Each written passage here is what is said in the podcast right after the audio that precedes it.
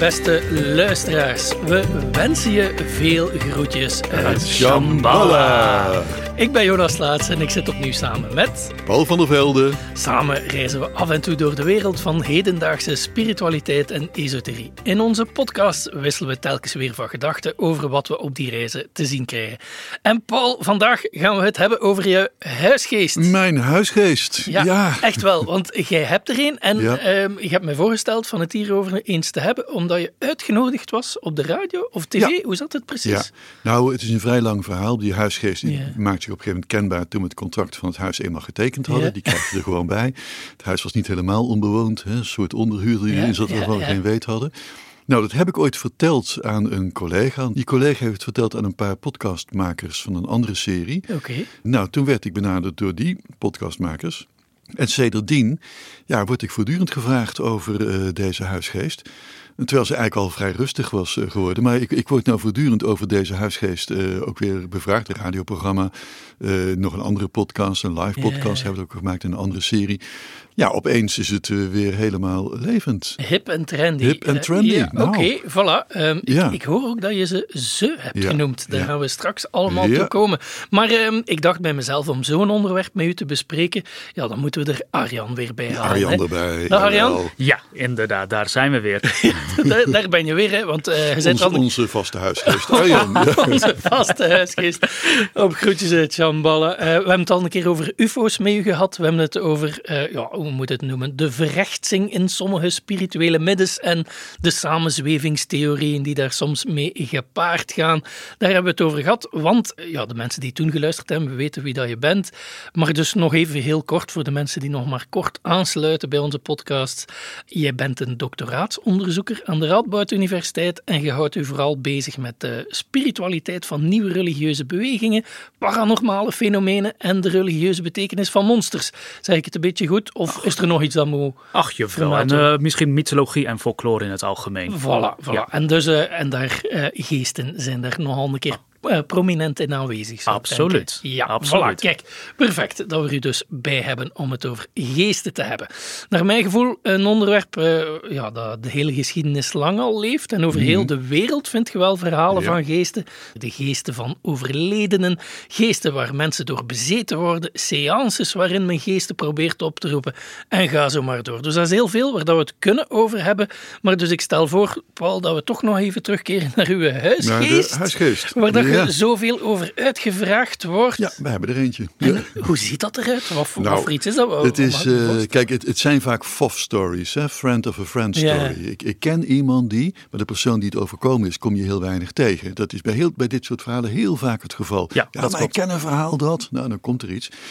En daarom was ook die podcast, die andere podcastserie geïnteresseerd. Van ja, iemand die het nou zelf heeft meegemaakt. Nou, wat geschiedde er toen der tijd? Wij, mijn vriend en ik, kochten een huis. Dat was in 2005. Na hele lange onderhandelingen kochten wij dat huis. Een mooi oud huis, 1897, dicht bij de binnenstad. Dus eh, leuk. En eh, het contract was getekend. En de bovenverdieping, daar eh, was ik op een gegeven moment. Nou, e- eerst zag ik een keer vanuit een ooghoek, maar op- toen ik eens keek, heel concreet, een vrouw in zwarte kleding. En het was echt kleding eind 19e, begin 20e eeuw. En ze was onvoorstelbaar boos. Heel boos. Hm, typisch. In het begin denk je nog eh, iets te zwaar getafeld gisteren of zo. Wat is er gebeurd? Hè? Wat, wat, wat heb ik nou gezien? Nou, een ander moment, het huis moest nogal opgeknapt worden, was ik eh, een deur aan het schilderen aan de binnenkant van een kamer. En er zat matglas in. En dan zit je met, je met je gezicht vrij dicht bij dat matglas. En ik kijk, ik zie opeens dat er aan de andere kant van het matglas iets gebeurt. Ik kijk richting matglas en ik zie een gezicht dus echt maar op een paar centimeter afstand van me. Alleen met dat glas ertussen. En ik kijk het aan en het vlucht weg. Een andere keer. ehm, S'avonds moesten we even wat gereedschap neerzetten in het huis. Om de volgende dag eh, bezig te kunnen. Het was laat in de nacht. wa- ik weet niet meer precies, maar echt laat. Het was donker. Ik stapte even naar binnen om die gereedschapskist neer te zetten. Toen stond ze een etage lager. In donkere bovenkleding. Ehm, de onder de, de rok die ze aan had, hetzelfde model als dat ik de eerste keer zag, maar in een soort eh, ja, gebroken witachtige stof. Ze had dus echt andere kleren aan. En weer onvoorstelbaar boos. En toen dacht ik, ja, nou is het afgelopen, hè? dit kan zo niet. Dus ik ben naar de bovenetage gegaan, uh, een van die volgende dagen. En ik heb er echt luid op gezegd, nou even straighten these things out, hè, even duidelijkheid. Ofwel we vinden een goudschat in huis, dan is de hypotheek afbetaald en dan krijg je een kamer. Dan wel je gedraagt je.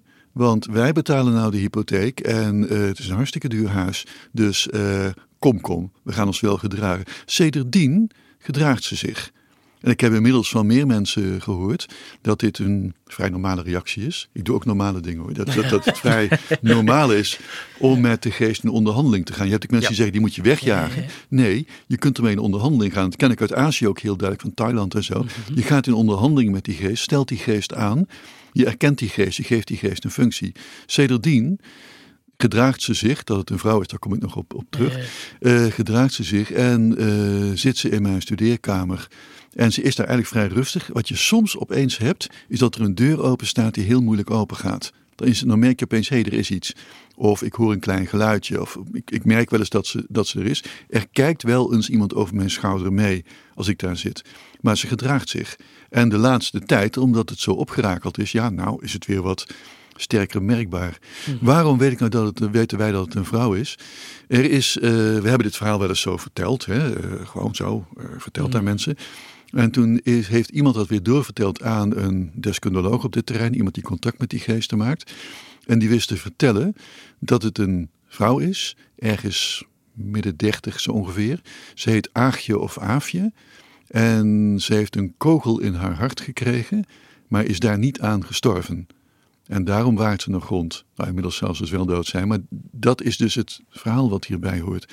Er toch voltrekken zich nog steeds af en toe rare dingen. Een vriendin van ons was ooit op bezoek. Het ging heel slecht met haar, zware vechtscheiding. Die kwam echt een weekendje over om eens even verwend te worden. Even niet al die sores van die, van die vechtscheiding. Gewoon lekker eten, lekker glas wijn erbij. Blijven slapen, niet met de auto terug, weet je, allemaal dat soort dingen. Um, zij kende dit verhaal van Aafje Aagje. En uh, nou ja, dat daar misschien ook wel een ongelukkige liefdesgeschiedenis aan vast zat, dat zou natuurlijk zomaar kunnen. Dat weten we eigenlijk niet. Maar uh, op een bepaald moment zat zij te vertellen over haar verdriet rond die vechtscheiding. En het licht begint, uh, licht begint vreemd te doen. En ze kijkt op, Aagje, ben jij daar? Normaal zeg je dan, goh, elektriciteitsnet is uh, instabiel. Op zo'n moment ja draagt dat natuurlijk een heel andere betekenis. en dat, dat is ontzettend contextgebonden. Op zo'n moment, ja, dan ja hoor. En dan daarna, toen, toen ze vroeg, Aagje, ben je dat? nog een keer. Dus mijn vriend, god, ik kom uit de keuken. Ja, de stroom doet graag. En wij zeiden we allebei zo, die vriendin en ik, nee, dat is Aafje hoor, die, die zich kenbaar maakt. Die vriendin van ons voelde zich enorm gesteund door deze storing in de elektriciteit. Kijk, je kunt het reduceren tot uh, een storing in stabiele elektriciteit op dat moment. Maar het draagt een heel andere betekenis door de hele context die erbij komt. Hè? Waarmee ik het niet wil wegrationaliseren. Nee, nee, nee, wat ook heel interessant hieraan is dus... Uh, normaal, de eerste reactie voor ons in westerse cultuur is vaak geest, eng. Geest, daar moet je bang voor zijn. En hier, en dat is wel geinig, want dat kom je... Dat kom je zelden tegen. Uh, ik heb zelf onderzoek gedaan, vooral naar uh, Noord-Nederlandse en Noord-Duitse geestverhalen. En uh, daar kom je slechts af en toe tegen dat een geest ook een steunende factor hmm. kan zijn. Dat uh, komt wel voor. Het is niet ongehoord. Maar het is vrij zeldzaam. Maar dat het hier dus ook weer gebeurt, dat is interessant. Dat is erg hmm. interessant. Ja, we zijn interessant. Ja. Dan, heb je dat. Ja. ik, ik heb hier duizend vragen bij, maar ik ga, ik ga eerst nog een beetje proberen bij de feiten te blijven. Dus de eerste keer dat je Aagje of Aafje hebt gezien, dan had ze duidelijke kleding aan. Maar wat beeld ik mij dan in? Een mens die eruit ziet gelijk wij. Ik bedoel, het ziet eruit als, als iemand van vlees en bloed. Of ziet het eruit als een spook? Of is het meer een soort mentaal beeld dat jij zelf voelt, voor je ogen ziet, maar dat ook wel fundamenteel anders is dan iets anders zien? Wat moeten we ons inbeelden? Uh, in het lang gekleed, uh, zwarte kleding is in eerste instantie, bijna helemaal zwart. gezicht niet goed te zien. Ja. Dus gezicht was uh, heel onduidelijk zichtbaar. Dat was de tweede en de derde keer was dat wel zo. Dan kon ik haar gezicht wel zien. Maar de eerste keer echt uh, ja, alsof je een uh, personage hebt uit zo'n ja, Guy de Maupassant ja. verfilming. Mm -hmm. Weet je wel, in het donker gekleed, lange rok.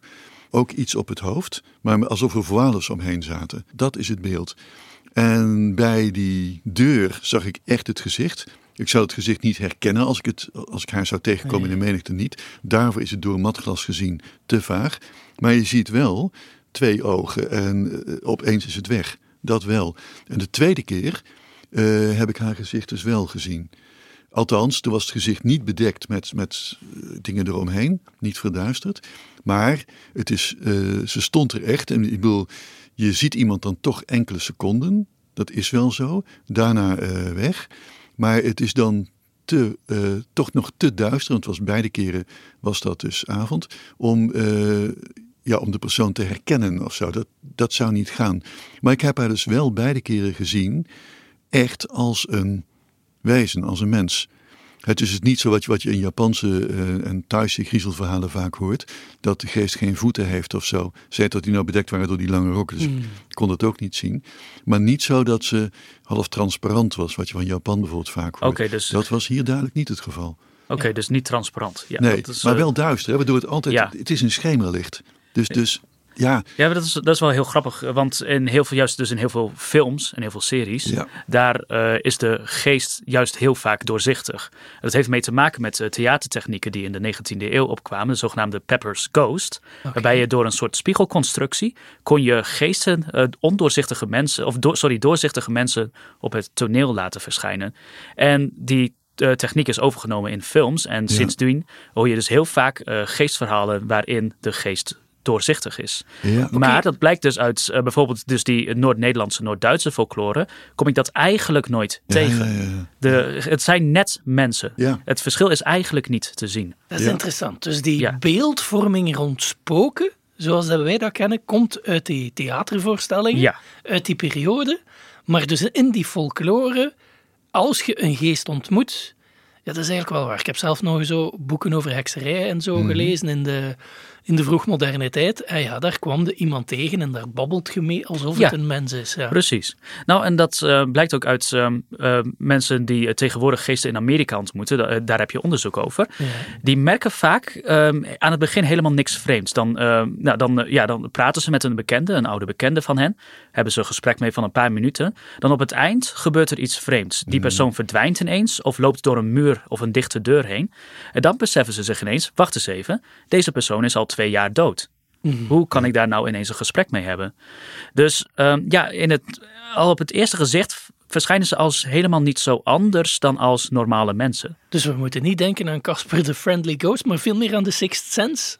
Ja, van, uh... ik denk dat Sixth Sense dus juist een heel goede, heel goede reflectie daarvan is. Ja, inderdaad. Ja, juist ook, film, want ja. ik bedoel, dat breekt op het eind helemaal ineens dat je beseft: oh wacht, die was de geest. Wauw.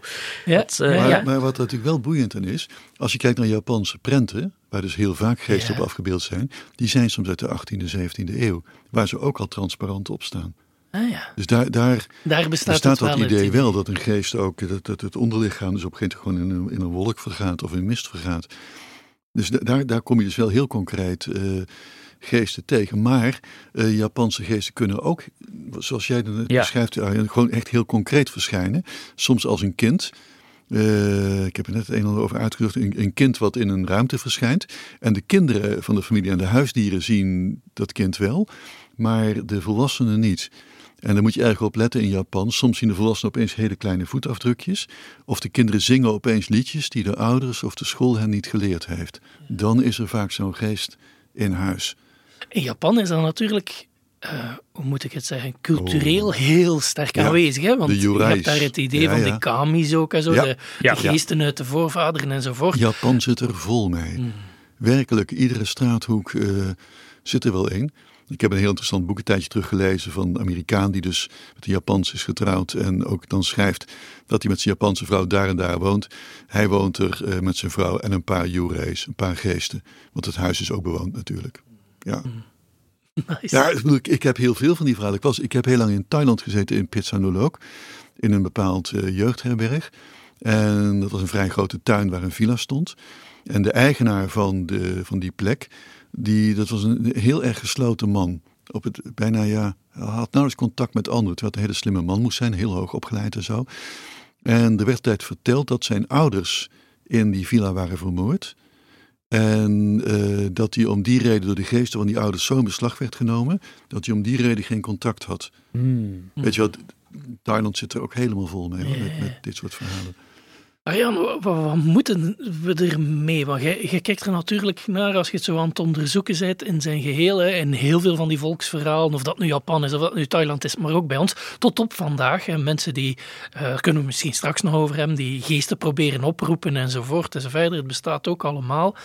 Maar het is zo'n typisch onderwerp dat in de academische wereld er wat buiten valt. Hè. Men doet alsof dat onzin is. En dus de mensen die zich daarmee bezighouden, hmm. doen dat in hun eigen living of op hun eigen slaapkamer. maar het, is niet, het is niet serieus te nemen zo op een intellectueel vlak. Maar tegelijkertijd, als je ziet hoe breed en hoe universeel dat is, denk ik twee vragen voor u. En de, de, eerste vraag voor mij is, ja, moeten we daar dan categorieën eerst gaan inbrengen? Of kunt je spreken over werkelijk een universeel iets waardoor dat zou kunnen wijzen op een heel reëel fenomeen.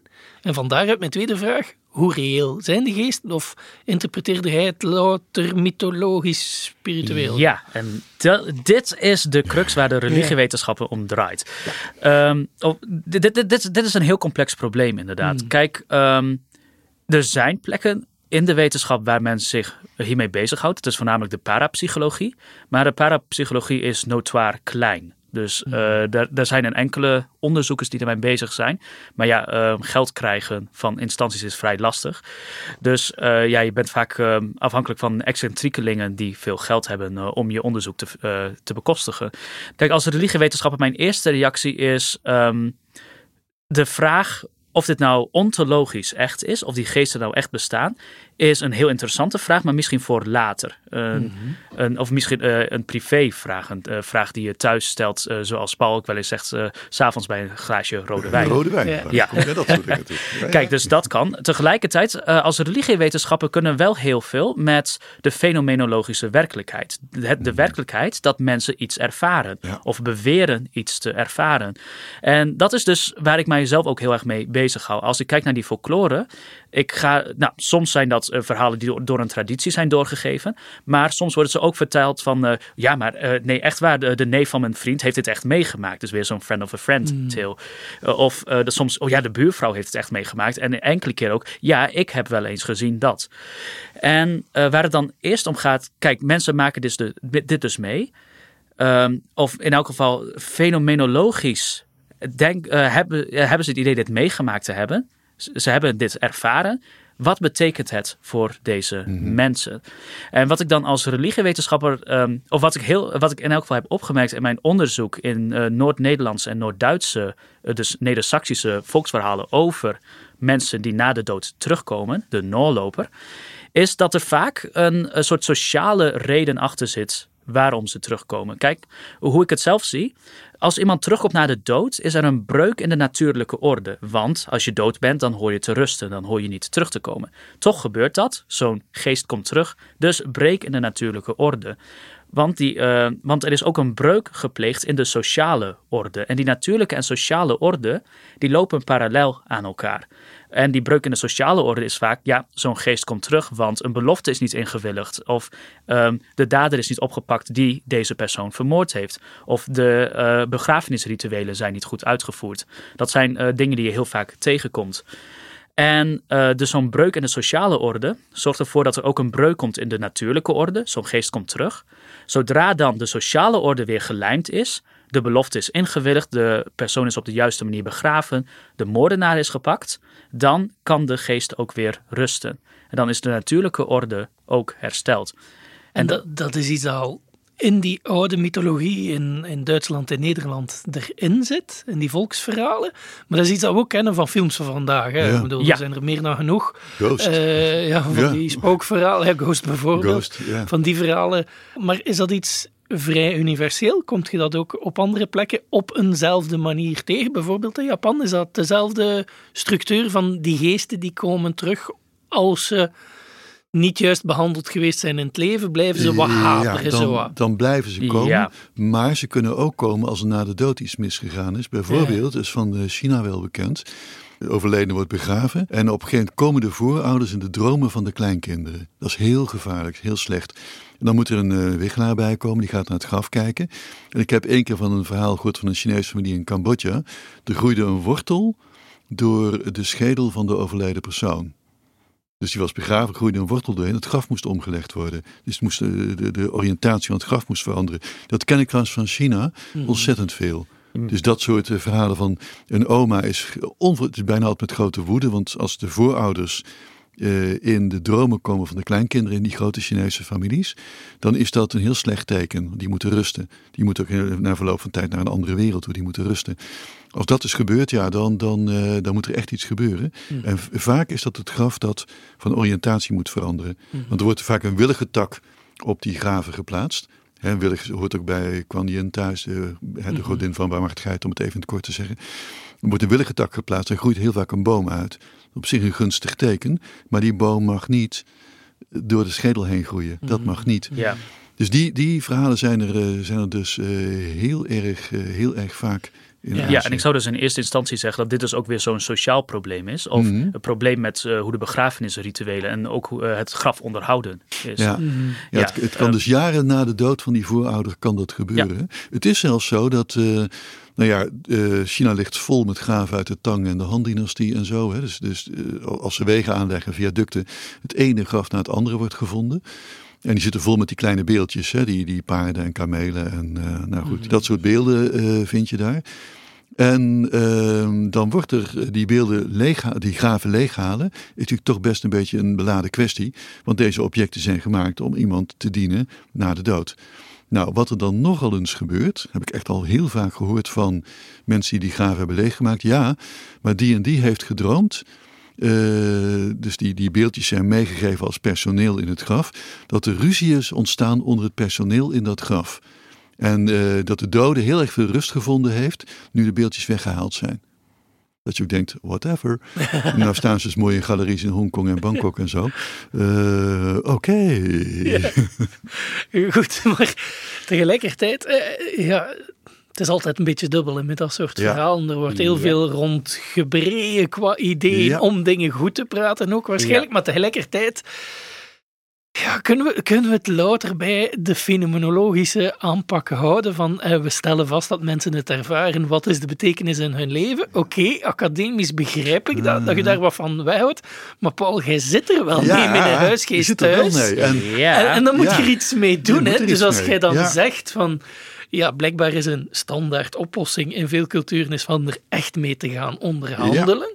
Maar, ja. Ehm, ja. dan is dat een aanpak en dan zit je wel met een reëel fenomeen aan het onderhandelen. Want als jij daar boven stond op je zolderkamer, heb je niet gedacht, ik ben hier even mijn eigen spirituele projectie aan het toespreken of zoiets. Nee, nee, ik, ik, was, niet, ik was toen echt niet met voetnoten bezig. Nee, hoor, uh, dat was heel reëel. Dus daarom, ik, ik zal ook niet snel als iemand een bepaalde religieuze ervaring heeft, het erover vertelt, zeggen van, ach wat een onzin, dat kun je mm. reduceren tot. Wel nee, een persoon, wat, wat Arjen net zegt, een persoon heeft die ervaring. Ja, en daar gaat het om. Ja, ja. wat, snap, wat, snappen wij nou van deze wereld? Ja, ja, ja dat is toch werkelijk ongelooflijk, dat, uh, onbegrijpelijk. Dus, dus uh, we hebben ervaringen. Mm. En... Uh, binnen die ervaringen, uh, ja, daar, daar gaat het om. Ik neem die ervaringen altijd onvoorstelbaar serieus. Mhm. Ook als, als men zegt, ja, maar die persoon heeft een psychose. Ja, maar dat neemt niet weg dat die persoon die ervaring heeft, al sta ik ernaast en deel ik die ervaring in feite niet. Dat mhm. kan. Wat die persoon later vertelt, ja, uh, hoe, hoe is het aan mij om te oordelen? Dan komt het gekke woord authentiek er weer bij. Of dat een authentieke ervaring is of niet. Dat, dat, dat is naar mijn idee op zo'n moment volkomen flauwekul. Iemand maakt dit door. Iemand ziet dit. Ja, en daarbij moeten we ook uh, meenemen dat in uh, redelijk veel folklore zijn er meerdere waarnemers van zo'n geest. Ja, ook dat. Uh, en dat, ja, dat kom je op heel veel verschillende plekken van tegen. Van dezelfde geest. Van dezelfde geest, op hetzelfde moment, inderdaad. Dus dat, dat kom je ook tegen. Dat kom je ook tegen in moderne mm ervaringen die mensen vertellen. Dat het soms echt meerdere personen zijn die tegelijkertijd hetzelfde zien. En dat ik moet nu plotseling, omdat je dat zegt, moet ik nu plotseling heel erg aan Maria-verschijningen denken. Die ook vaak door meerdere mensen gezien worden. Dus er is een, precedent natuurlijk ook om die Maria-verschijningen binnen een volksere cultuur ehm, vlot ingang te laten vinden. Ja, ja. ja nou, ik bedoel absoluut. Ik bedoel, een van de grootste evenementen, Maria-evenementen, uh, Maria van Fatima in 1917 in Spanje. Nou, daar uh, op een gegeven moment zijn daar iets van duizenden mensen ge, uh, bijeengekomen op die plek. En dat is dan wel weer lastig. Um, verschillende mensen rapporteren verschillende dingen die daar gebeurden. Maar ze rapporteerden allemaal dat er iets vreemds gebeurde. Voor sommigen was het dat de zon zich verdrievoudigde. Uh, voor sommigen werd de zon heel groot, voor anderen werd hij weer klein. De zon zat te bewegen door de lucht heen. Maria verscheen, andere heiligen verschenen. Uh, er gebeurde van alles daar. Dus ja, eh, kijk, dat is dus heel lastig inderdaad. Want nu spreken we dus over iets wat nou, ongeveer 100 jaar geleden is gebeurd. Maar mhm. tegelijkertijd ja, ook iets wat vorige week is gebeurd. ja, ehm, hoe stabiel is het geheugen van mensen? Um, in hoeverre hebben ze verhalen uitgewisseld om de details mee kloppend te maken? En, ja, in hoeverre komen er allerlei details bij? Um, ja, uiteindelijk, en dat is een beetje het lastige van alle menswetenschappen, we hebben alleen ons eigen ervaring, ons uh, ervaring van ons eigen ik. En we kunnen niet zo makkelijk echt in iemand anders hoofd kruipen mm. om precies te ervaren wat zo'n persoon heeft ervaren. Ja. Maar toch, de berichten zijn er dat soms meerdere mensen zijn die hetzelfde fenomeen waarnemen. Mm. En wat doe je daarmee? Ja, ja, ja. ik bedoel, ik denk alleen maar in de Bijbel, de Emmausgangers. Nou, moet ik ook aan denken door deze verhalen. Hè? Bedoel, absoluut. Ja, uh, dan kun je zeggen, ja, maar dat ging over Jezus, niet over geesten. Ja, nou, daar doen we even niet moeilijk over dat, dat verschil. Als er een verschil is. Ik weet niet of ik mensen nu beledig, maar goed, daar zijn genoeg verhalen over. Mm Ik heb een kleine bijvraag omdat ik moet denken ook aan onze podcast over reïncarnatie. Ik heb dan nog een bonus gemaakt met Annelies van Bellen, die daar wat vragen over had. Mhm. En toen hadden we het ook sterk over uh, de boeddhistische, of, hoe moet het noemen, de klassieke boeddhistische visie erop, dat er eigenlijk geen atman is en dus geen ziel en dat je helemaal ontbindt. Ook uw ziels- of geestelijke aspect ontbindt ook. En ik kon daar heel ver mee in mijn eigen overtuigingen. maar als het waar is dat er geesten van overledenen zijn, dus dan, dan zegt je wel dat er de mogelijkheid bestaat dat er een individu zonder lichaam in zijn geestelijke entiteit. Maar dat, de An-Atman-gedachte, An-Atta en zo, dat is ook wel de hogere kloosterwijsheid van het boeddhisme. Ga naar een boeddhistisch land toe en uh, de gewone mensen in de straat weten dat echt niet, dat dat, dat, dat zo werkt. Nee. Uh, maar wil dat dan zeggen dat de gewone mensen in de straat in Thailand eigenlijk overtuigd is van wel zo'n individuele ziel die zich overzet van de ene... Uh, in een lichaam zitten volgens de Thaise voorstellingen 37 geestjes. Gewoon zitten in jouw verschillende organen 37 geesten. En je kunt ook touwtjes krijgen in Thailand.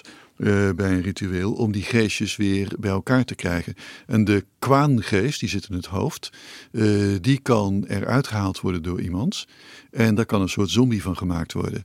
Dus die, die kwaangeest, ja, die, die is heel krachtig, die kan eruit gehaald worden en die kan gaan zwerven hoor. En na de dood kan die ook gewoon uh, vrolijk, nou vrolijk, meestal niet, wraakzuchtig rondtrekken. En uh, die is dan uit dat lichaam gehaald. En dat staat helemaal los van aan Atman-gedachten. De Bigyan, dat is dan een van de vijf skandas. Bigyan is dan de, de, de, de Thaise, Binyan heet hij dan vaak, de Thaise variant. Als je die eruit haalt, gaat de persoon dood.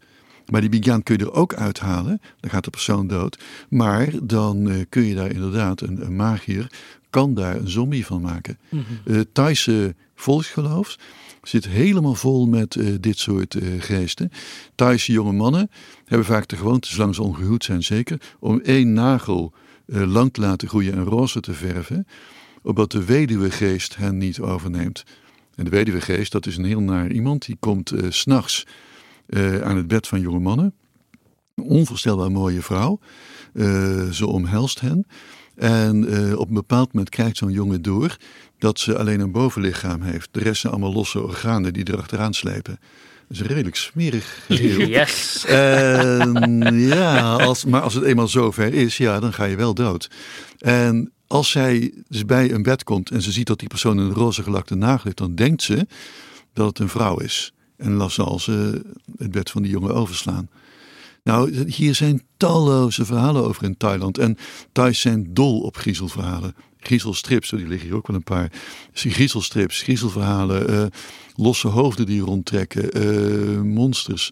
En het, het, is, uh, het is niet alleen maar stripverhalen en filmpjes. Nee, dit geldt echt als heel reëel. En nemen die geesten soms ook mensen in? Ik ja, ja, ja. van wel. Ja. Um, ja want dat is, iets, dat is iets waar ik toevallig ooit een thesis over gemaakt heb in de vergelijkende cultuurwetenschappen, over mhm. bezetenheid dan. Dus mensen die ingenomen worden door de geest. En ja, ik wil dat verbinden met hetgeen waar we het over gehad hebben, omdat een van de interessante dingen voor mij, als ik dat onderzocht, is ja, je kunt daar dan weer fenomenologisch naar kijken. Meestal kijkt men daar sociologisch naar en dan doet men alsof dat die trance-rituelen waarin dat mensen zich verbinden en waarin dat zo'n geest zich manifesteert, alsof dat een soort sociale uitlaatklep is voor mensen die uh, in een gedepriveerde of in een gemarginaliseerde situatie in de samenleving zitten. Maar dat klopt niet helemaal, want er zijn ook groeperingen waarin dat juist het ingenomen wordt door geesten, waar dat, dat juist voor de rijkere elite is. Maar dus die fenomenen bestaan wel. En wat mij opviel, was hoezeer dat wat is het fenomeen volledig uit de weg werd gegaan. Hoe wordt het opgeroepen enzovoort? Je gaat door die literatuur en alleen maar van die sociologische, symbolische uitleg. Maar van wat gebeurt er nu? Want soms gebeuren er ook echt rare dingen.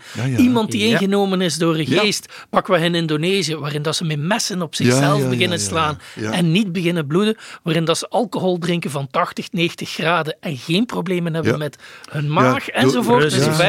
Het bestaat allemaal, maar men gaat er verder niet op in vanuit een academisch perspectief. En om de, de trance te verklaren, dat vond ik helemaal absurd elke auteur die ik las verwees naar een artikel ergens uit de jaren 60 waarin dat zou bewezen zijn dat auditieve repetitieve stimuli u tot een trance kunnen brengen. En dat artikel uit de jaren 60 trekt op niets. Dat gaat gewoon over piepjes die tegen iemand worden afgevuurd zo in het oor via een hoofdtelefoon. En daar werden ze dan ongemakkelijk van. Dat was ongeveer de ah. conclusie van dat artikel.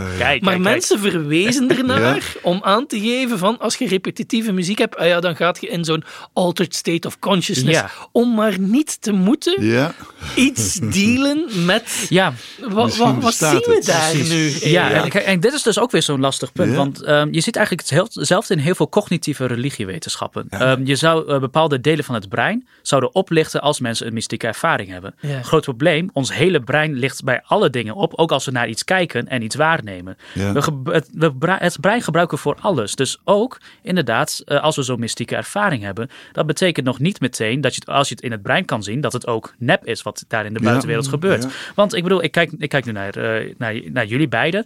En nou, dat doet ook allemaal dingen in mijn brein. Terwijl ik toch wel, ik ga er op een bepaalde manier van uit dat jullie toch wel echt bestaan.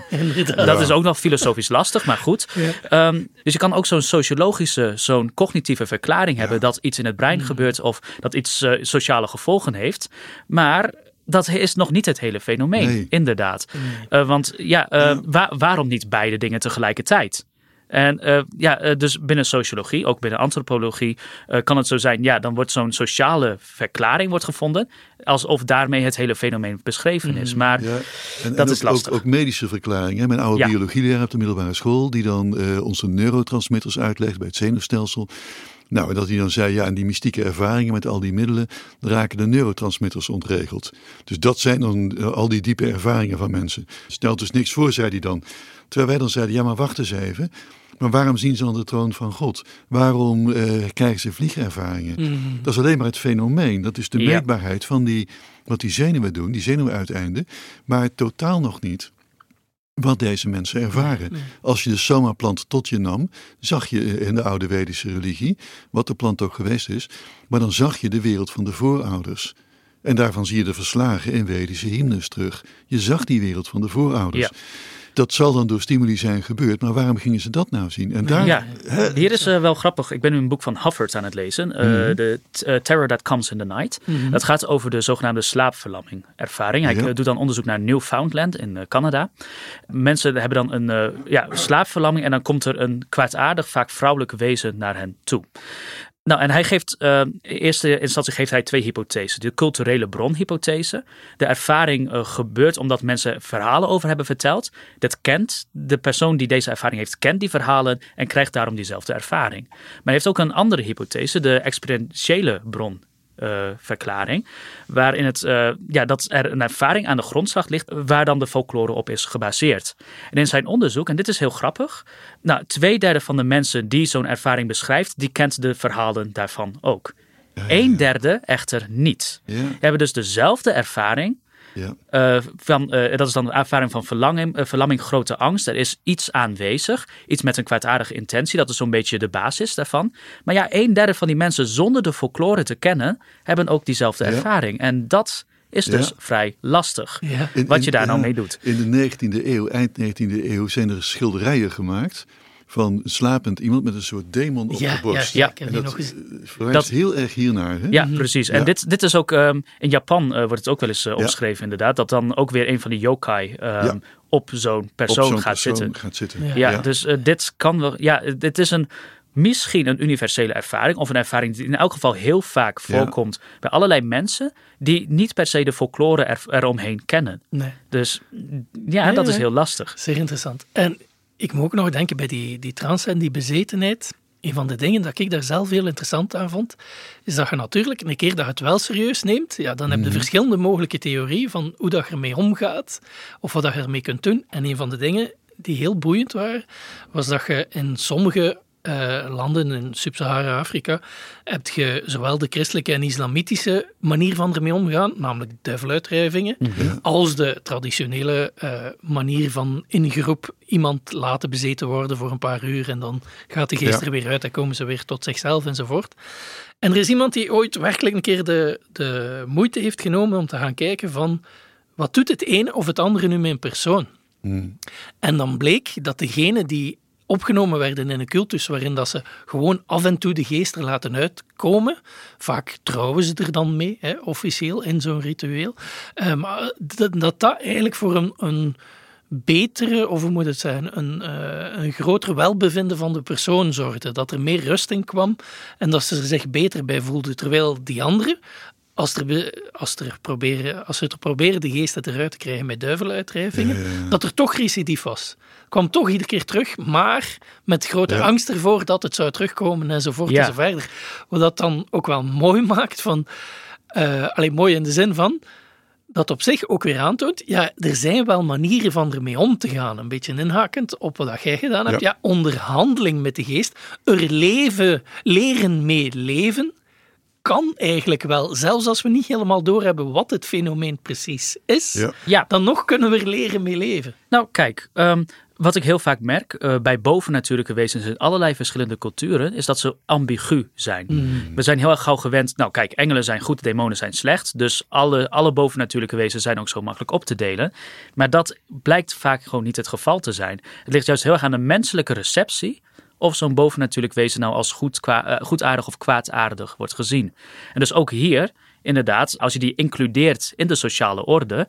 Dus stel van, ja, die geest die kan hier af en toe zijn. Ehm, dit medium trouwt ermee, als het ware. Die wordt opgenomen in de sociale orde. Is een positieve manier om met zo'n wezen om te mhm. gaan. Maar ja, inderdaad, als het een demon is die uitgedreven moet worden. Want mm. de, die, dat is een van de, uh, een van de legers van uh, Satan. Die uiteindelijk tegen God, de, het ultieme goed, moet strijden. Dan is zo'n uh, ervaring heel beangstigend. Want mhm. dan is het een kwaadaardige invloed die in je lichaam komt. Dus ja, het ligt vaak die wezens zijn heel ambigu zelf. Mm. En het ligt dus heel erg aan de receptie van mensen eromheen, hoe zo'n wezen dan ook echt ervaren wordt. Ja, en aan het nadenken over het feit dat je daarnet hebt het gehad over uh, die breuk die gebeurd is en hoe dat ze terugkomen uit de dood om, om gelijk nog iets te herstellen. En ik krijg een beetje het gevoel dat heel veel van die ervaringen eigenlijk ook een soort van memento mori zijn in een nog veel breder concept. Niet gewoon gedenk de, de dood, mhm. weet dat die overal om u heen is, maar weet ook dat de dood veel ambiguïteit met zich meebrengt of zoiets. Er zijn levens die onaf waren. Er zijn levens die ja. lelijk stuk gegaan zijn. In de dood, in het verleden, zit heel veel miserie en, en dingen die niet leuk zijn om nog met ons te moeten meedragen in het heden of zoiets. Ja, en ook in die zin van ehm, doe ook geen kwade dingen tegen de doden. Want hmm. ook dat is een breuk met hoe de sociale orde zou moeten zijn. En dat kan je nog wel eens uh, terugpakken uiteindelijk. Ja. Oh, ja, ja. daar heb ik een keer een verhaal van gehoord. Iemand die op een Chinees graf geplast had. Die is volkomen gek geworden. Vrij kort daarna. Dus nooit meer goed gekomen. jonge man was. Dat is nooit meer goed gekomen na die nacht. Ja. Een onderwerp dat we nog niet hebben aangeraakt, maar dat, dat ik denk dat heel erg belangrijk is voor dit thema, is uh, het hele spiritisme van eind de 19e eeuw, begin de 20e eeuw. Ik weet, Arjan, dat je daar ook wel mee bezig geweest bent.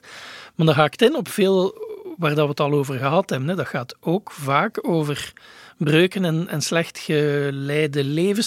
Ik heb een keer een artikel gelezen over hoe vaak het indianengeesten waren die in het begin via de mediums oh. spraken. En dus in wat voor mate dat er een link is tussen de kolonisatie van Amerika door Britten en door Fransen en door Nederlanders en de verwoesting en de dood die ze veroorzaakt hebben bij Indiaanse stammen. En hoezeer dat dan doorheen dat spiritisme ook een soort poging is om in het reinen te komen met de gruwels die ze gedaan hebben daarvoor. Ja, uh, dit, niet alleen in die seances, maar ook uh, op heel veel andere plekken. Dus ook uh, ja, juist in Amerikaanse volksverhalen speelt ook heel vaak um, huizen die op uh, plekken zijn gebouwd die heilig zijn voor allerlei Native American stammen, daar gebeuren rare dingen. En ja, een van mijn hypothesen, nog niet uitgezocht, nog niet verder onderzocht, maar een van mijn hypothesen is dat dit echt een ja, soort koloniale angst is. De koloniale bezetter weet eigenlijk stiekem ergens dat er land wordt ingenomen wat niet tot, uh, aan hen toebehoort. Mm. Maar toch wordt er op gebouwd. En dat soort anxieties, dat soort angsten, mm. misschien levert dat allerlei paranormale ja. gebeurtenissen op. Vooral van de angstige, de uh, enge ja, gebeurtenissen. Pet Cemetery van Stephen King bijvoorbeeld. Hè? Ja. Dus wezens die tot leven komen dat ze begraven worden in de aarde van een Indiaanse begraafplaats. Ja, precies. En ook de Fox Sisters hè, in, de, in de 19e eeuw die met de chief van een oude Amerika, uh, van, een, van een, een Afro... Nee, een Native American. Uh, met uh, een chief van die groepering. De, uh, daar hadden ze, met die geest hadden ze dan contact, ja. Later hebben ze toegegeven dat ze de geluiden maakten met hun eigen gewrichten. Mhm. Ja, wacht even. Twee van de zussen hebben dat toegegeven. Eentje heeft het altijd volgehouden. Oh, Eentje heeft het altijd ja. volgehouden. Eén heeft het altijd volgehouden. maar ja, kijk, dat spiritisme, want we hebben dat natuurlijk niet vooral onze luisteraars uitgelegd, en die dat misschien niet allemaal kennen. En nu zijn we onmiddellijk weer zo'n psychologische uitleg aan het geven wat er daar gebeurd is, omdat gelijk met de Fox Sisters, die extreem belangrijk waren, of extreem populair, dat er achteraf ook wel veel is um, aangetoond geweest als niet werkelijk waar. Maar dus dat spiritisme, ja oké, je kunt een psychologische uitleg geven, maar het feit blijft dat dat extreem populair was. Zo eind de 19e eeuw, begin de 20e eeuw. Mensen gingen daar wel naartoe, gelijk dat je naar de cinema ging. Dat is zo'n beetje mijn gevoel van, we gaan een avondje uit. Wat doen we als er nog geen cinemas zijn? Ah, we gaan naar de Fox Sisters gaan kijken enzovoort. Omdat daar in de kranten ook over verteld werd. Iedereen was daarmee mee. Dat was gewoon doodnormale populaire cultuur om naar van die seances te gaan kijken of er zelf te proberen doen, als ik het juist toch heb. Ja, het, Begon, het begon wel heel erg als een elitecultuur, maar al heel gauw uh, verspreidde zich ook in de carnavals. Dus de rondtrekkende carnavals. Uh, en daarmee werd het ook meer toegankelijk voor een groter publiek, inderdaad. Waarop het op een gegeven moment ja, echt een ja, een nationwide en later ook uh, bijna wereldwijd fenomeen, uh, fenomeen werd. Ja, ja. duidelijk. Ja, het is, het is zeker een wereldwijd fenomeen gekomen, want uit die, die spiritisme komt dan ook zoiets gelijk de Ouija-board. Yes. er is zelfs een film zeker. Is dat Jumanji of zoiets? Is dat ook niet? Nou, Jumanji niet helemaal, maar het is wel een vervloekte bordspel. Dus kijk, de link is snel gelegd. Ja. okay. ja. Je, je, hebt het bijvoorbeeld in uh, Paranormal Activity. Dat is ook zo'n heel populaire um, found footage uh, film. Dus uh, dat is oh, een beetje amateuristisch gefilmd. Waarin ook op een gegeven moment een Ouija-bord een rol speelt, inderdaad. Ja, ja, ja. goed. Uh, ik werd vroeger thuis ook, uh, en op school werden we ook gewaarschuwd om juist niet met glaasjes te gaan draaien of zo'n bord te gebruiken. In de jaren 90 was dat. Jaren 90, 2000. ja. vooral dat niet doen, want daarmee kan je allerlei demonen oproepen. Mm -hmm. En Demonen zijn altijd slecht, zoals je weet. uiteraard. Maar uh, zijn er uh, van jullie twee die dat gedaan? Ik heb het nooit gedaan. Hè. Ik kende mensen wel die, natuurlijk als ik 14 of 15 was, kennen we allemaal wel mensen die dan een keer geprobeerd hebben. Maar ik weet niet, hebben jullie het ooit getest? Ja, ik heb het zelf nooit gedaan, maar wel in, in het eh, studentenhuis waar ik woonde werd het gedaan, ja. En daar kwamen ook resultaten uit, ja. ja. Moest ik altijd een raam openen, het was te gevaarlijk, anders, er kon, uh, anders konden de ruiten eruit vliegen en zo. Nee, de, de, de, de dus met zo'n glaasje draaien. Ouija-bord, dat werd niet gedaan. Maar glaasje draaien werd wel gedaan. Ja. Ja, daar kwamen toch, uh, hoe, hoe, het gebeurt is, uh, laat ik even, maar het, het gebeurde wel. Daar kwamen wel boodschappen door. Ja. dus je moest dan zo letters uitleggen en dan ja en nee. En op een gegeven moment, dat glas ging vrij snel, uh, bewoog dat ook, want een stuk of vier mensen waren ze dan. Je zag dat glas echt zo over. Ja, en dan hielden ze allemaal een vinger op dat glas. Vinger op het glas. Ja, ja. ja. En dan schoof dat glas op een gegeven moment. Uh, ja, en die Ouija-boards zijn gewoon omzettingen van dat, allez, van dat met glas te doen, dacht ik. Hè? In ja, spiritisme enzovoort. Ja. ja, het is heel vergelijkbaar. Ik heb, um, ik heb niet met een Ouija-board gewerkt, wel met een pendel een keer. Oh, en met een pendel heb je dan zo'n, uh, wij hebben dan zo'n kaart erbij uh, met allerlei antwoorden erop. Um, ja, nee, misschien uh, vraag, andere vragen dus stellen. Een, een pendel gebruiken wel in contact met een geest dan wilde zijn. Want dat, ik heb zelf ook het... nog wel pendels gebruikt. Ja. maar niet om een vraag te stellen aan de geest. Dat was... Nee, goed, maar we, hier was het, uh, we deden het tijdens Halloween. En dat zou dan oh het moment zijn uh, dat dat mogelijk is. ja. Dus uh, ja, en op zo'n moment is er dan spel, is het echt? Ja, ja wie, wie zal het zeggen? Maar had je het gevoel dat de, dat de pendel zijn eigen leven aan het leiden was op dat, dat moment? De pendel leek wel dingen te doen. Ja. Wat je dus ook weer op allerlei manieren natuurlijk kan verklaren. Uh, het, je hebt ook het zogenaamde Carpenter effect. Dus dat je kleine uh, uh, spierbewegingen hebt die die pendel op een bepaalde manier naar jouw wens eh, laten bewegen.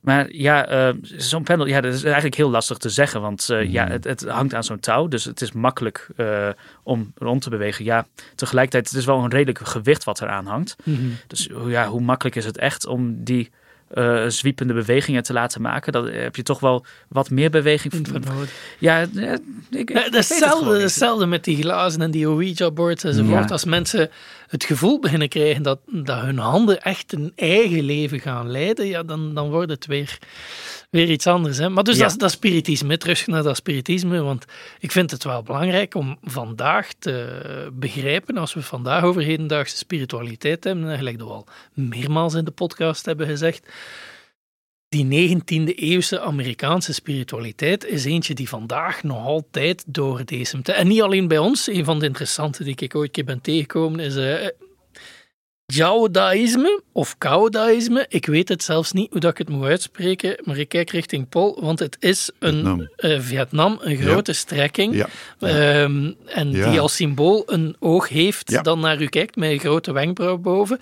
En dat is natuurlijk een overname, Vietnamese overname van die driehoek waarin dat het goddelijke oog naar ons kijkt, die ook op uh, de dollarbriefjes staan, maar dan in de ja. vrijmetselarijversie enzovoort. In elk geval, dat Jaodaïsme, wat dat een bizarre, syncre bizar moet ik niet noemen, een syncretische vorm van christendom is, die gaat terug op het Ouija-board. Want de religie is gesticht, bij wijze van spreken, door mensen die vanuit geesten via een Ouija-board bepaalde boodschappen hebben gekregen en zo hun boodschap hebben opgesteld. Gro grote, ja, grote tempel in Tainan, hè, waar, waar die, uh, die tunnels zijn, waar de Viet Cong in zat. Ik ben er vaak geweest. En de, de geest van Victor Hugo, ja, die roepen ze daar voortdurend op. Voilà, dus, ja, die staat er ook afgebeeld ja, en zo. Vietnam was een Franse kolonie en dus het was het spiritisme van Frankrijk dat vooral hun richting is uitgekomen. Vandaar dat ook, denk ik. En dus inderdaad, en Victor Hugo, om maar te zeggen hoe breed gedragen dat spiritisme was. Victor Hugo was iemand die heel vaak naar van die seances ging, die daar ook over schreef. En deze Vietnamese spirituele beweging of religie, of hoe je dat ook wilt noemen, die heeft die ideeën mee opgenomen. En ze zijn met z'n miljoenen. Er zijn er heel veel en ze zingen prachtig. Ze zingen hele mooie liederen, hele mooie hymnes. Ja, ik ben, een aantal keren in, die, uh, in Tainan geweest. Je, je komt er om verschillende redenen. Onder andere om reden van die Kaudai-tempel. En je komt er om reden van die, die, ja, die tunnels. Hè. En die tunnels zijn natuurlijk interessant. Er zijn heel veel mensen omgekomen. Dus nou goed, daar worden ook wel uh, geesten opgeroepen. Kijk. Ja. Uh, ja, ja, en het is natuurlijk, eh, om te verbinden met het begin van ons gesprek, het is dat, niet dat ze zomaar even een Vietnamese versie van spiritisme hebben gemaakt. Die ideeën waren er al in de Vietnamese cultuur natuurlijk. Het is gewoon een vermenging van een fenomeen dat in Frankrijk zo populair was via de kolonisaties binnenkomen. En dat mensen ook heel herkenbaar vonden, omdat mediums allang bestonden als concept. De voormalige Nederlandse kolonie. Nou, uh, daar werd ontzettend veel met geesten gewerkt. Hè? Familiegeesten. Dus, dus ook niet alleen overleden geest, maar ook gewoon de familiegeest. Ja. En dat is weer een thema wat, wat heel erg speelt in... Wat is dat dan, als je dat onderscheid maakt? Want ik zou denken dat familiegeest gewoon een van de grote voorouders was. Nee, de grote voor, de voorouders, of wij nu ook, zijn daar belichamingen van. We zijn embodiments, belichamingen van die grotere familiegeest. Maar die familiegeest als geheel, ja, die bestaat... Uh, als een soort losse entiteit die uit verschillende dingen bestaat. Dit speelt bijvoorbeeld rond, uh, bestaat ook heel erg in het groot, de staatsgeest van Cambodja, waar de koningen iedere keer een manifestatie we relatie toe hebben. Dat speelt in Indonesië rond de sultan van Yogyakarta, die dus in feite een hele grote manifestatie was, een tijdelijke manifestatie van die godkoning. En ja. dus in zoverre was er ook heel erg sprake van ja, een soort uh, familiegeest, om niet te zeggen rassengeest. Een geest die in, ja, in zo'n stam, in zo'n lijn zat, die, die, ja, die dus weliswaar iedere keer belichamingen had, maar er gewoon was. Ik heb zo'n Indische familie hier in Nederland gekend. En daar was altijd sprake van ja, de grote oermoeder, de grote Javaanse oermoeder, die vreselijk boos was. Waardoor alle mannen in die familie uh, later in hun leven allemaal stoornissen ontwikkelden. Deden ze ook. Maar uh, we hebben het wel vaak over gestoorde, gestoorde mannen vandaag. Maar goed, uh, dat, dat, er zijn er ook veel. Ja. Er zijn er ook veel. klopt, klopt, is zo. Maar uh, zeker sinds corona. maar, uh, maar dat, dat werd echt in die familie ook gezegd. Ja, sorry, de mannen met die achternaam, die ontwikkelen later deze problemen. En dat heeft te maken met die Javaanse oermoeder, die in de steek gelaten is. Dat werd altijd gezegd, die in de steek gelaten is. En zou je denken aan zo'n Njai, zo'n uh, Javaanse bijvrouw, die misschien in de familie ooit uh, is geweest, die dus kinderen heeft voortgebracht, maar vervolgens teruggestuurd is naar de kampong, hè, naar het dorp. Dat gebeurde nogal eens. Als er echt getrouwd moest worden, dan werd de, de Javaanse bijvrouw terzijde geschoven en ja. uh, huwde men met een witte Nederlandse vrouw.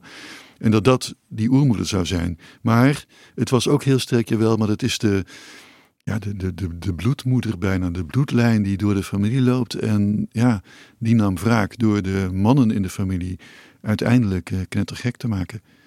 Ik, ik moet nu plotseling denken aan... Uh familieopstellingen. Ik weet niet of dat een van jullie dat nooit heeft gedaan. Ik heb dat nooit gedaan. ik geloof daar wel in, maar ik, ik, moet dat nog een keer uh, proefondervindelijk gaan meedoen. Maar als je daarover nadenkt, uh, familieopstellingen, opnieuw voor de luisteraars die het minder goed kennen, is een soort van psychologische techniek, ik denk dat ik het wel zo mag omschrijven, waarin dat je mensen samenzet en dat één figuur dan anderen die in de groep zijn gaan aanduiden als jij speelt nu even mijn moeder of mijn overleden vader of wie dan ook. En je plaatst die in de ruimte en je gaat daarmee in interactie en dan de mensen die op een bepaalde positie staan, ook al zijn ze kennen ze de persoon voor wie dat de therapie gedaan wordt niet. Ja. Zij spreken dan vanuit een rol die ze toebedeeld krijgen en vaak zeggen zij dingen die heel erg hard binnenkomen en die van alles op hun plaats doen vallen in de spanningen waarmee dat de persoon leeft. Ja. Maar dat gaat vaak ook over ja, generationele kwesties die spelen en, en over eh, grootouders die al lang overleden zijn of overgrootouders en hoe hun relatie was en hoe die doorspeelt. Ik moet eraan denken, omdat dat ergens ja. een, een soort van familiegeest is die zich veruitwendigt op zo'n psychologisch vlak natuurlijk. Hè? Op zich interessant dat je er ook zo zou kunnen naar kijken.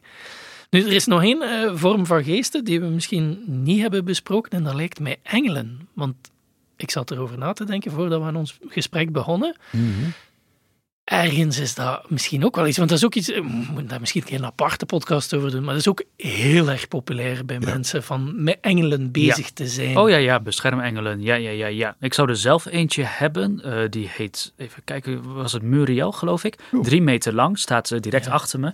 Uh, vrij krachtige engel in elk geval. Dus ja, goed. Voilà, perfect. Ja, ik was op een Paraview beurs in 2021, geloof ik. En toen zei een paragnost dat tegen mij, dat ik er een, een hele grote achter me had. Dus uh, dat is vrij positief inderdaad. Dat ja, dat was zeer uh, positief. Ja, inderdaad. Absoluut. Moet de luisteraars moeten even weten, Arjan zit nu voor een heel groot Garuda-beeld met enorme vleugels. Dus voilà. ik, volgens mij is het wel waar. Ja, volgens mij ook. Ja. Wellicht werd gewoon dit moment voorzien. Ja, ja. ja precies. En zo zie je toch dat... Uh, ja. Picture perfect. Um, ja, wel, maar, maar, dus Engeland is inderdaad iets heel breed en zo van die paranormale beurzen kunnen daar veel van vinden. Ja, engelenkaarten heb je ook. Dus dat je bepaalde oraalkaarten hebt waarmee in contact kan komen met die engelen.